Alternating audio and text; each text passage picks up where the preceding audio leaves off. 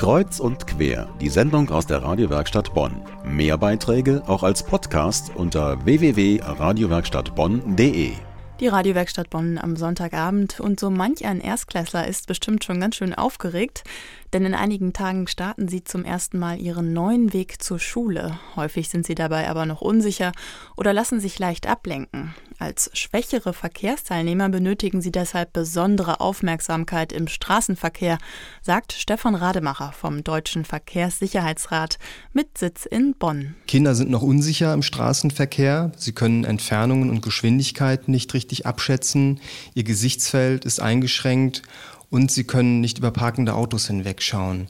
Das ist auch gefährlich für Pkw-Fahrer, die die Kinder nur sehr schwer wahrnehmen können.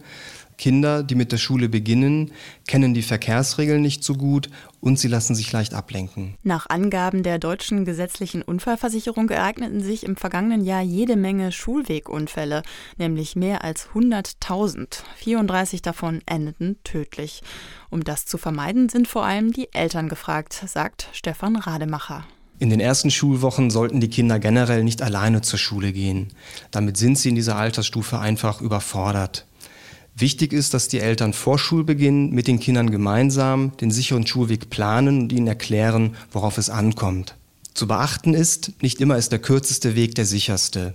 Vielmehr sollten Sie darauf achten, dass nicht zu viele Straßen überquert werden müssen.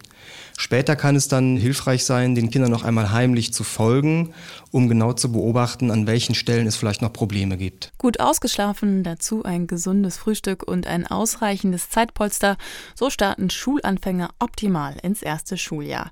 Der Deutsche Verkehrssicherheitsrat in Bonn hat aber noch jede Menge mehr Tipps parat. Zu finden ist er auf dem Gelände der Tapetenfabrik in Beul oder im Netz. Den Link gibt es bei uns radiowerkstattbonn.de.